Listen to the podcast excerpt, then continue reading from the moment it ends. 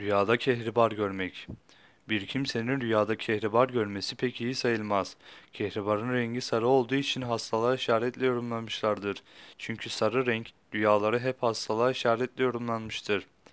Bir kimsenin rüyada iri parçalı kehribar görmesi uzun müddet devam edecek bir hastalığa işaretle yorumlanmıştır. Yine bazı yorumcular rüyasında bir tane kehribar aldığını gören kimse hastalanır, hastalanacağını işarettir.